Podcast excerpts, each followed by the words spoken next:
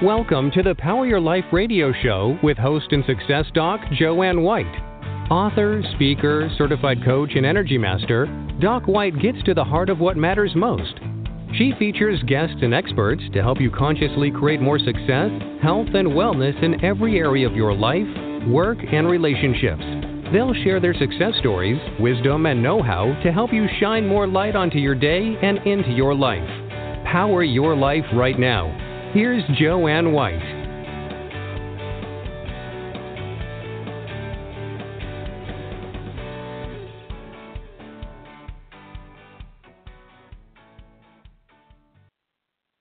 Hello, everyone, and thanks for tuning in to Power Your Life. I'm Dr. Jo Anne White, and I am very excited about my guests today because autism is not only a hot topic, it's something that's very, very dear to my heart. Many of you know that my book, More Heaven Because Every Child is Special, has just received a Mom's Choice Award for Excellence and just also received a blue ribbon. So we're very excited about it, and you know my passion, hopefully, for working with children with autism. We're going to introduce two people. I'm still waiting for Teresa Cooper, who's in school teaching children, so hopefully she'll be here soon. However, we are very, very blessed to have Michele Rene Conner here. And Michele is the founder and the CEO of Making Real Connections Creative Arts Counseling Center, which was founded in 2008. She was a featured dancer with Walt Disney World, Carnival, Royal Caribbean Cruise Line, and Lily Langtry's Dinner Theater in Valley Forge, PA, before she earned her Master's of Arts in Creative Art Therapy. Michele brings dance, movement therapy, and traditional counseling together in a very creative way to help people reach their personal goals. And she has some wonderful stories about working with children and young adults with autism.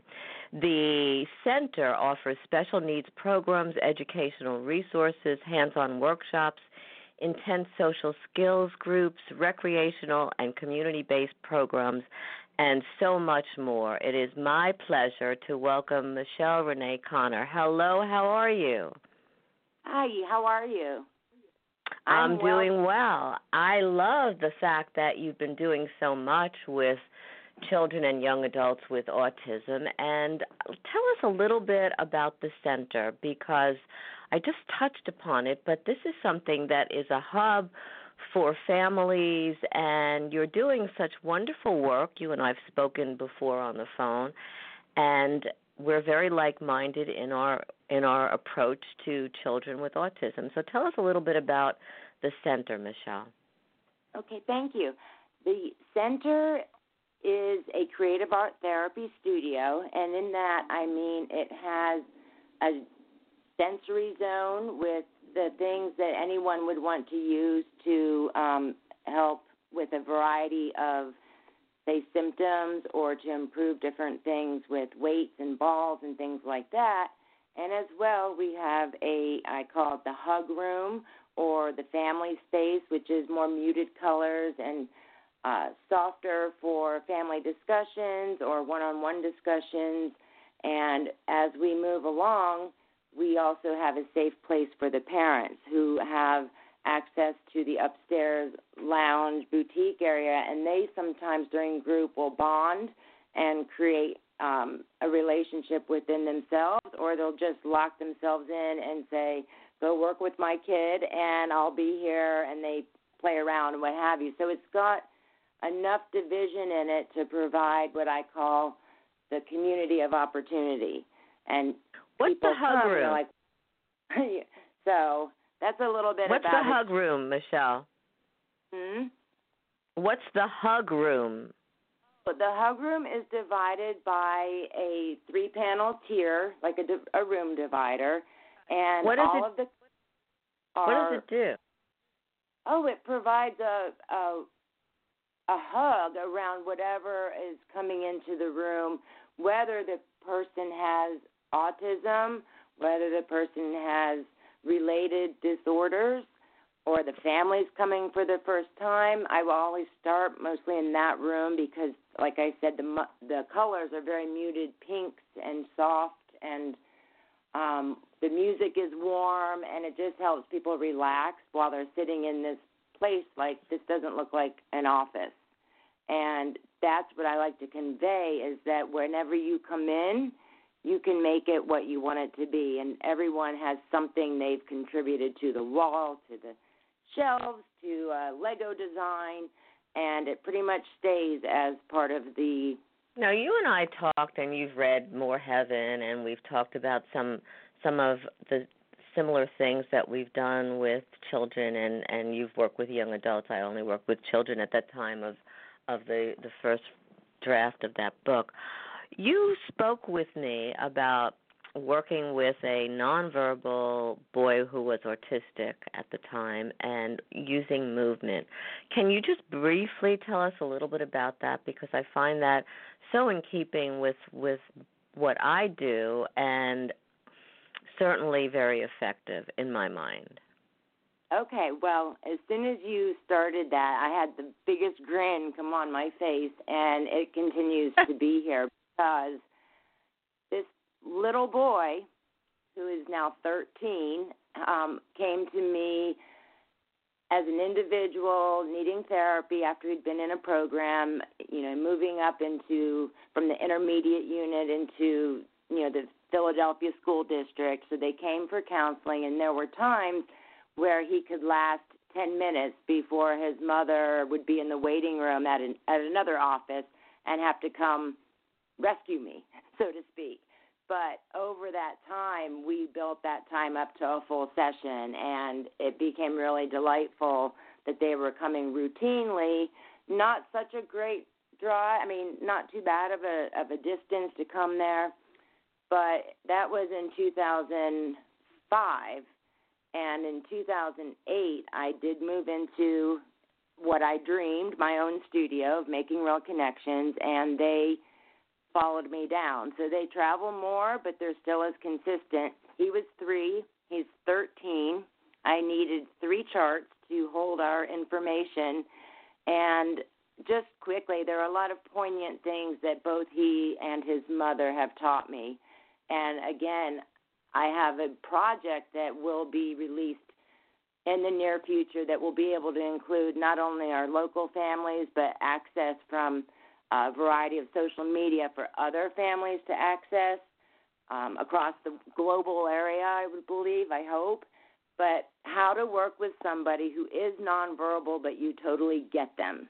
And so I have had their permission to videotape every session for the last year and a half, maybe. And I'm getting ready to put together the dance of autism. And his name is Dan, so in in my vision, the dance of autism is really that he and his mother have been my best teachers. This child who is now 13 is 235 pounds, six foot two, still nonverbal, but the most delightful and happy boy you would ever meet.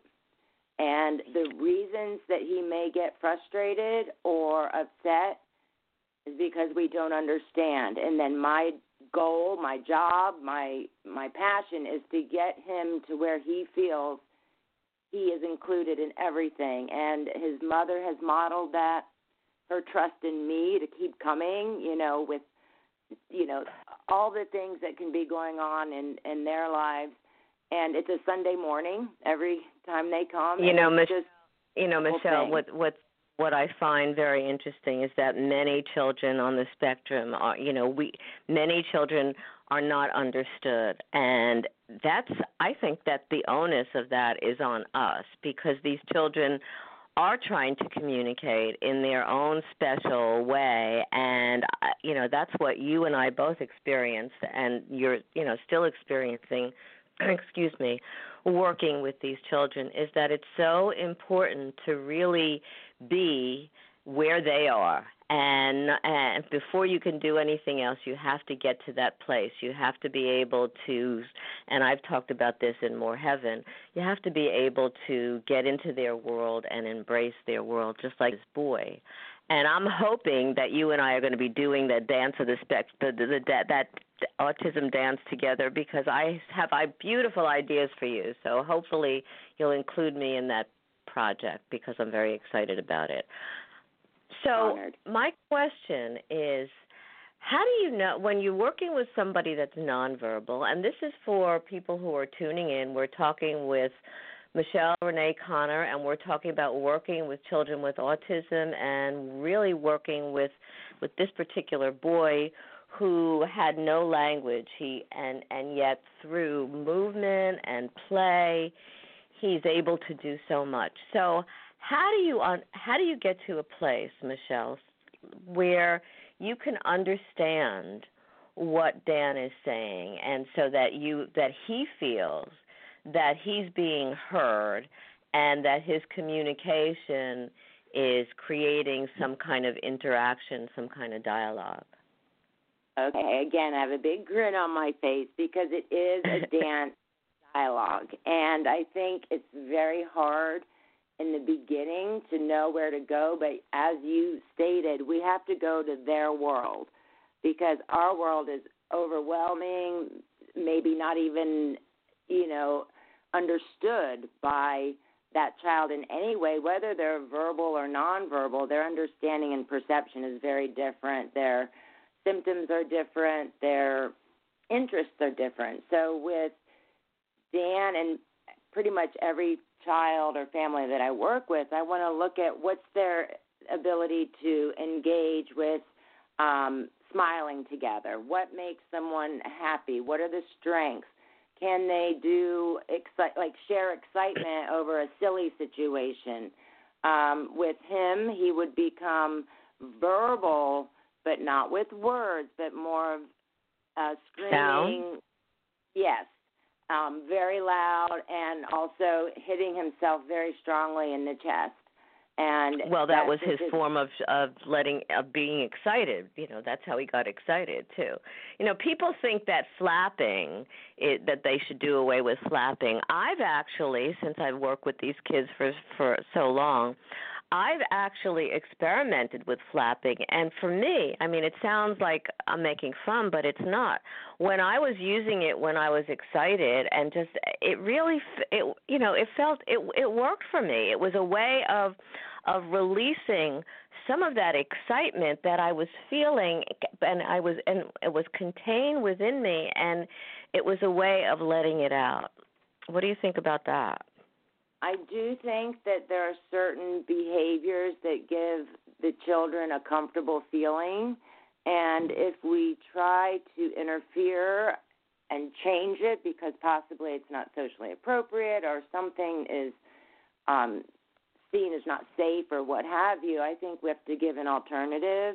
And with Dan being frustrated and you know hurting himself and sometimes maybe coming at me, I've had to learn to teach him how to um, protest.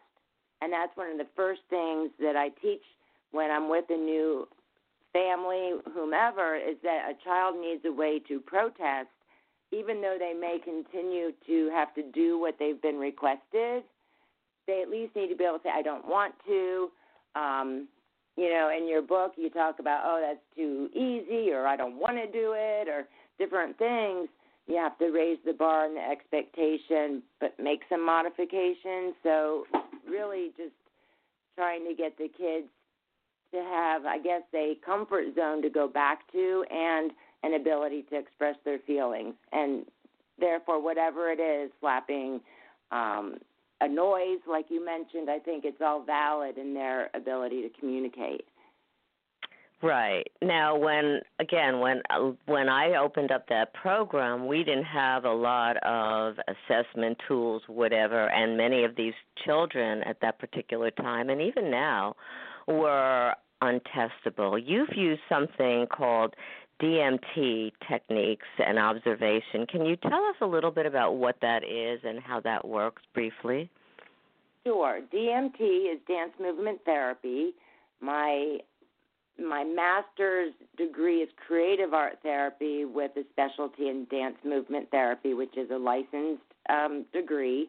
And what we really look at, and it's using what now today requires years of training, but at the time was an assessment tool, but it's so in depth and can be so in depth that it's it's its own entity as a program.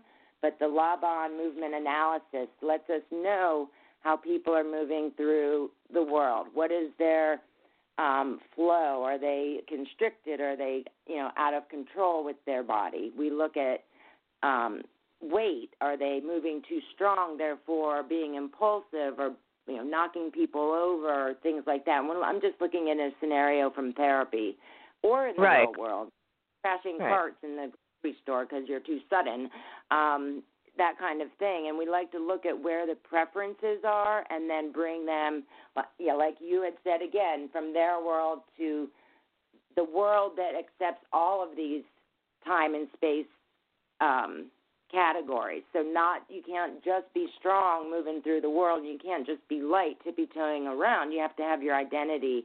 So accessing strengths, and again, getting the children or young adults to communicate with anticipation and to respond to attempts from other people. I think all of that comes together when you learn to initiate with where they are, you know, running and being strong, and then you can move that into a table game or a puzzle so that you're getting them to release what they really love and then to adapt to activities that are not preferred but that they can learn to tolerate and eventually master.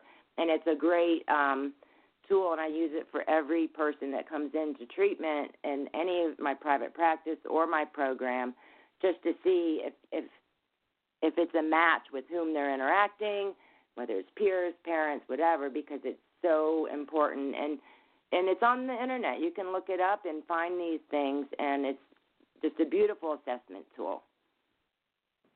Michele, what was your biggest challenge, or or even current uh, challenge, working with with children with autism or children on the spectrum?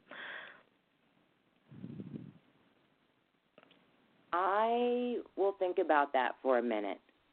Okay, so while you're thinking, we're going to talk about something else a little bit, and that is that so many of these children, and my bully free book is actually an accounting uh, of stories from children and parents and young adults with special needs and autism who've been bullied and just just the ramifications and what that does. And and you've been utilizing you know these DMT techniques and, and nonverbal techniques to you know for I believe, bullying prevention. So, can you talk a little bit about that and, and how it can be a preventative measure? Yes, and thank you for helping me to introduce a book set with a workbook with it called Disarming the Playground, and it's by Rena Kornblum, and again, that's accessible. And what we try to teach from the level of where the person is, their age wise, are they aware of their space? So we'll do games of space detectives, space invaders. Are you giving other people enough space? This could be ner- verbal or nonverbal. You could have kids standing in a hula hoop, and their arm, you know, reach might show them that is too close or too not far enough to communicate, and respecting other people's space and we talk about ignoring. If somebody's teasing, we talk about okay, is it safe to ignore? Look around. Is there anyone close? And then use yourself to calm down and make a decision using your hopefully your next layer of skills, which be which would be to negotiate, distract, be friendly, which would surprise somebody, or give a compliment, which would really surprise somebody, somebody and then you run. But it's just interesting how the movement is really the the biggest part of our communication with people in general and with children who have communication deficits. We have to help them especially with empathy and maybe some you know echolalia that people aren't used to or jargon things like that. So now, you and I know what I echolalia is. Would you like to tell our listening audience who isn't familiar with it? Because I think that's sure. important. Yes, echolalia would be um, using words uttering words that are repetitive from something that's been heard. Um, for example, if I said, Hi, how are you? somebody else would say, Hi, how are you? Or maybe not even that tone, but um, sometimes monotone. Or I'm going to the beach today. And they might continue to repeat something, echoing something they may have seen on TV or something someone has said. And it's kind of a cycle you have to, to break and help them to have their own replies rather than just repeating. It's very difficult. Do you have a better explanation? Well, I think you did a great job. I think you. that's important. So, have you thought about the biggest challenge that you've had in in in your career and working with children with autism? Yes, I have. I Okay, you want to share that with us, please? I thoroughly believe that it is a family affair. And when we have a good support system and repetition in the therapies, we see a great, great deal of progress. So the challenge is the trust from the families for me to be able to let them know that I can help them and therefore including them. And it's sometimes hard because we have to set limits, the expectations, and they may not be used to that um, kind of structure. If it's a first child, it may be very, very difficult because there's no comparison. And when you start to intervene, they may realize, okay, there's something a little bit going on here when perhaps they didn't think so. So I've always believed it's not so much what you call it, but how the child is perceived in the world. What are the strengths?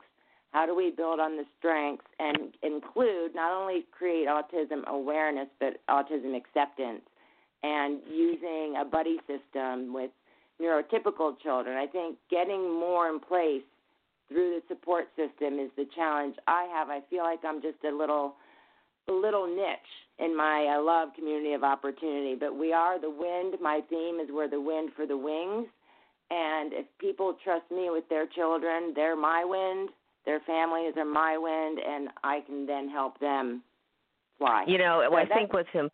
I think what's also very important is that labels. I mean, we we are so label conscious, and I think that labels do these children so much injustice and and over the years have i had one child that's actually there's a, actually a story in the book who was sent to a school for the deaf because she was nonverbal and probably non-responsive and so they they made an assumption that she couldn't hear which was a fallacy it just wasn't true. So so i agree with you. I i don't like labels. I think that they detract from you know it's really about figuring out like we've been saying over and over again where this child is where the children are and being able to move from that place to accepting their world and and then when they're ready and not when we think that they should be ready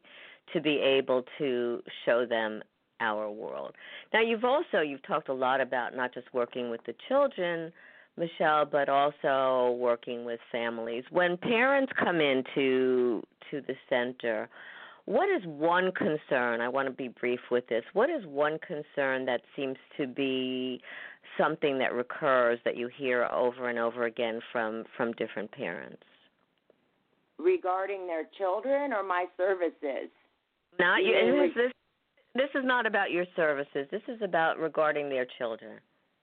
Okay, I believe that the energy is generally positive because there's a sort of a phasing where kids will come at a certain age and sort of stick with it. And so they go through the changes of IEPs and different things like that. So they are challenged by the system. So I try to bring in, I have a woman that'll come in and do talks about how to advocate for IEPs. We really when parents modern- when parents come in, I mean they, you know, oftentimes because I've spoken to a lot of parents, oftentimes a lot of their concerns are like you're talking about IEPs that they're not being heard, that their voice in the school system is not it, you know it, it even though the the and an IEP for many people who don't know is an individual education plan and many of these children it's it's actually required that these children come through the school system with it and it's sort of a contractual agreement between the schools and the families and also in terms of what services need to be re- require you know what services are required and what services that the school needs to be the school needs to to utilize with each individual child sometimes individually sometimes in groups and that's based on assessments of these children. So what what i'm thinking is that many of these children and their families i mean i've i've met with parents who've said I'm not being heard or these services that my child really needs are not being given because maybe it's a financial constraint or they're just not understanding. So when you when you hear some of those remarks from parents, are they focused around school? Are they focused around bullying outside of school? Are they focused around interaction or lack of interaction with the typical child or family? What what seems to be outside of your center, I want to deal with what what families encounter in the world. What seems to be some of the concerns that come up? Okay. I do believe that in the school system it needs to be updated for inclusion and parents have rallied together and had programs changed to be less restrictive and more inclusive. So that was you know that's a real thing that happened in our district. Well, that's not, that's sort of right. That's been mandatory, and that's something that you know parents. I think parents have been incredible, and you know I have the history whereby many parents had to come together to change to to help change the law and to convince not only people but legislators that that there needed to be changes to really safeguard the educational system for their children. So do parents have other than the IEP and the inclusion are there other concerns that parents address in terms of being out in the world in the community or is that something that you don't hear? No, I hear I hear about a lot of things and fortunately there are like I see around recreational activities where you know there's um, the Glee Club or the Fit for Life um, through you know the Autism Cares Foundation and different things where people can go and be a part of the community, and it makes it sensory friendly and it's a community and I try to offer that same thing. I don't see these kids in particular being bullied. Um, it's it's kids that are different that sort of uh, it's hard to it's hard to separate that, but they're not they're more embraced in a certain way and in a protective way because people know that they have a difficulty even though it doesn't look like it and I think you also mentioned one of the biggest things is just because I can't talk doesn't mean I don't understand. So we're very careful not to talk in front of the children about them. Right, um, but, but see, you're talking about a very protective environment, which is your center, and I'm thinking in terms of the real world. You know, they they're in school with kids who are typical. They're in, they're in recreational programs or whatever. And and oftentimes there may be a slur or somebody that doesn't understand. And i think it's great if your kids are kind of sheltered a little bit so that they're not experiencing that because I've heard other kinds of stories even on the playground and that again is in that bully free book whereby you know a parent there's one one encounter where a parent was outside in in her local neighborhood and and there were two girls who were making fun of her son who was autistic and he was playing along because he thought that wow they want to play with me. And so you know they were they were making him do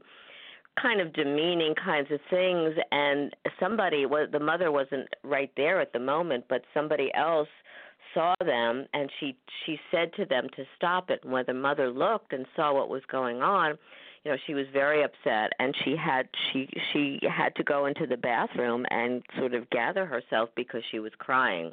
So that you know that's not always the encounter which is wonderful but there are many encounters like that that that make a family feel why should I risk bringing my child out in the community? Although it's so very important. We had Temple Grandin on the Power Your Life radio show also on the TV show and she talked about how parents need to get past that and take their children out into the community to expose them to the community and vice versa to expose the community to them because the more exposure, the more interaction, the more acceptance and the more ability that that other people will have to understand and to get to a level of acceptance. What do you think is I mean, what direction would you like to see? And again, not in your center. I'm talking globally and I'm talking about in the world. What would you like to see, if anything, change to help these children and young adults become, um, you know, just kind of a regular part of the community? What What do you think? And this is, you know, your perception. What do you think needs to happen?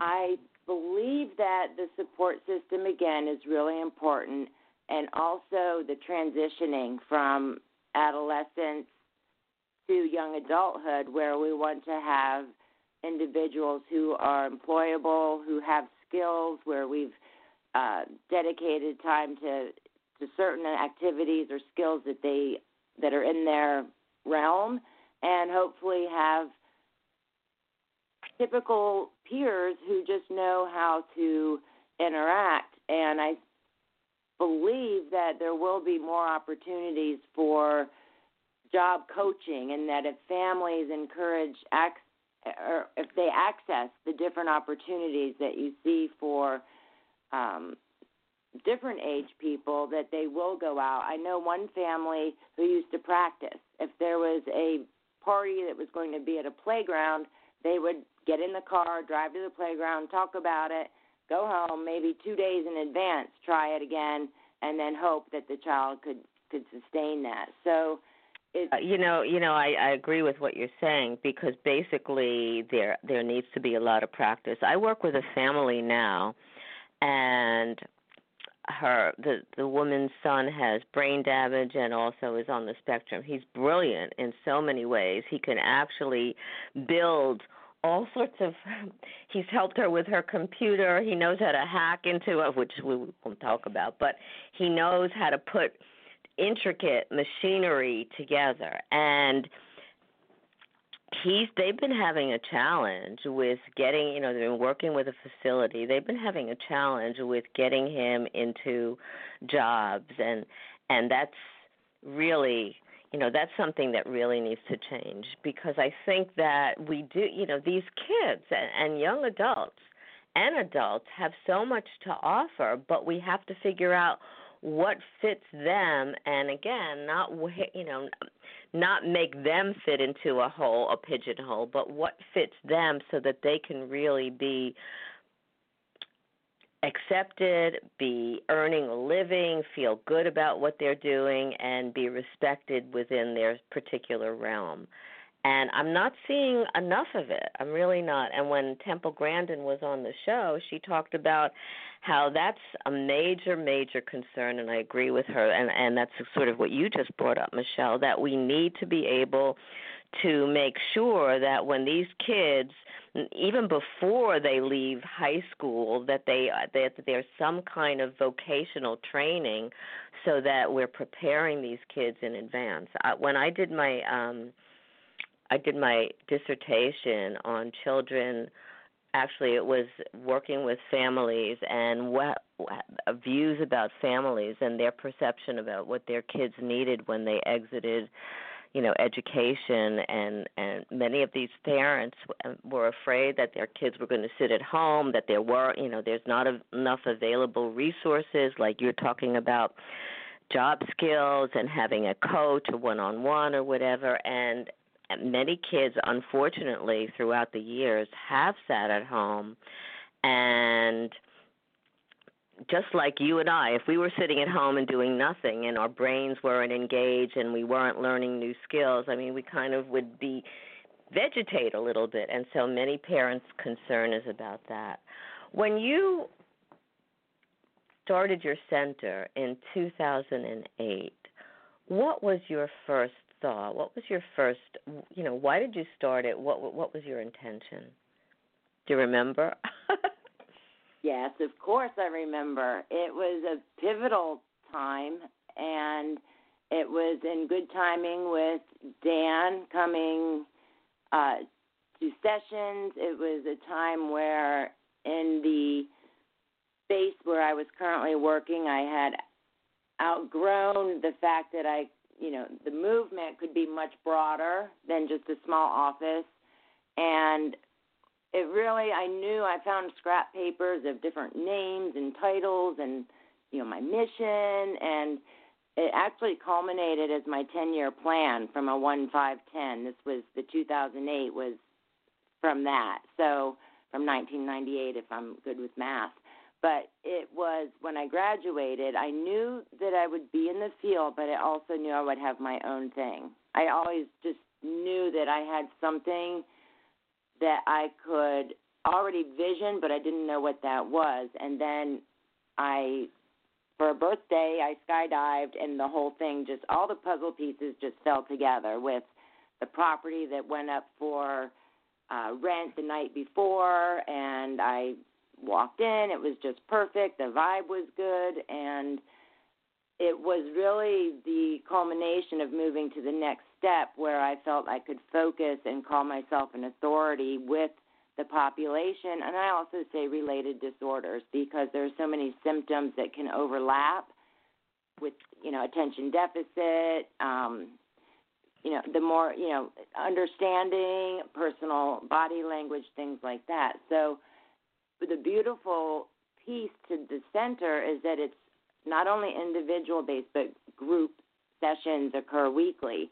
And in right. Group, we talked about you know we we talked about that too that it has so many resources workshops for groups and community based programs which are so important.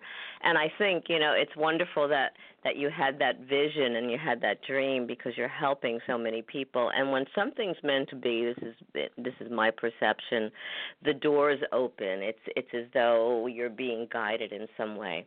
Now we're almost out of time and i want to give a little bit of tribute to teresa cooper. She may still be having a challenge in the school and but she also had some wonderful information to offer. So i'm just going to do a little bit of her bio that I have, and it says before deciding to become a teacher, Teresa Cooper worked as a caseworker for social services and then taught special education for eight years. She teaches math now, currently, to seventh graders. She is the author of Embracing the Spectrum. She writes articles about teaching and special education and has certifications in special ed, secondary math, elementary ed, middle school language, etc. She became a huge advocate for children with disabilities since one of her two children has autism.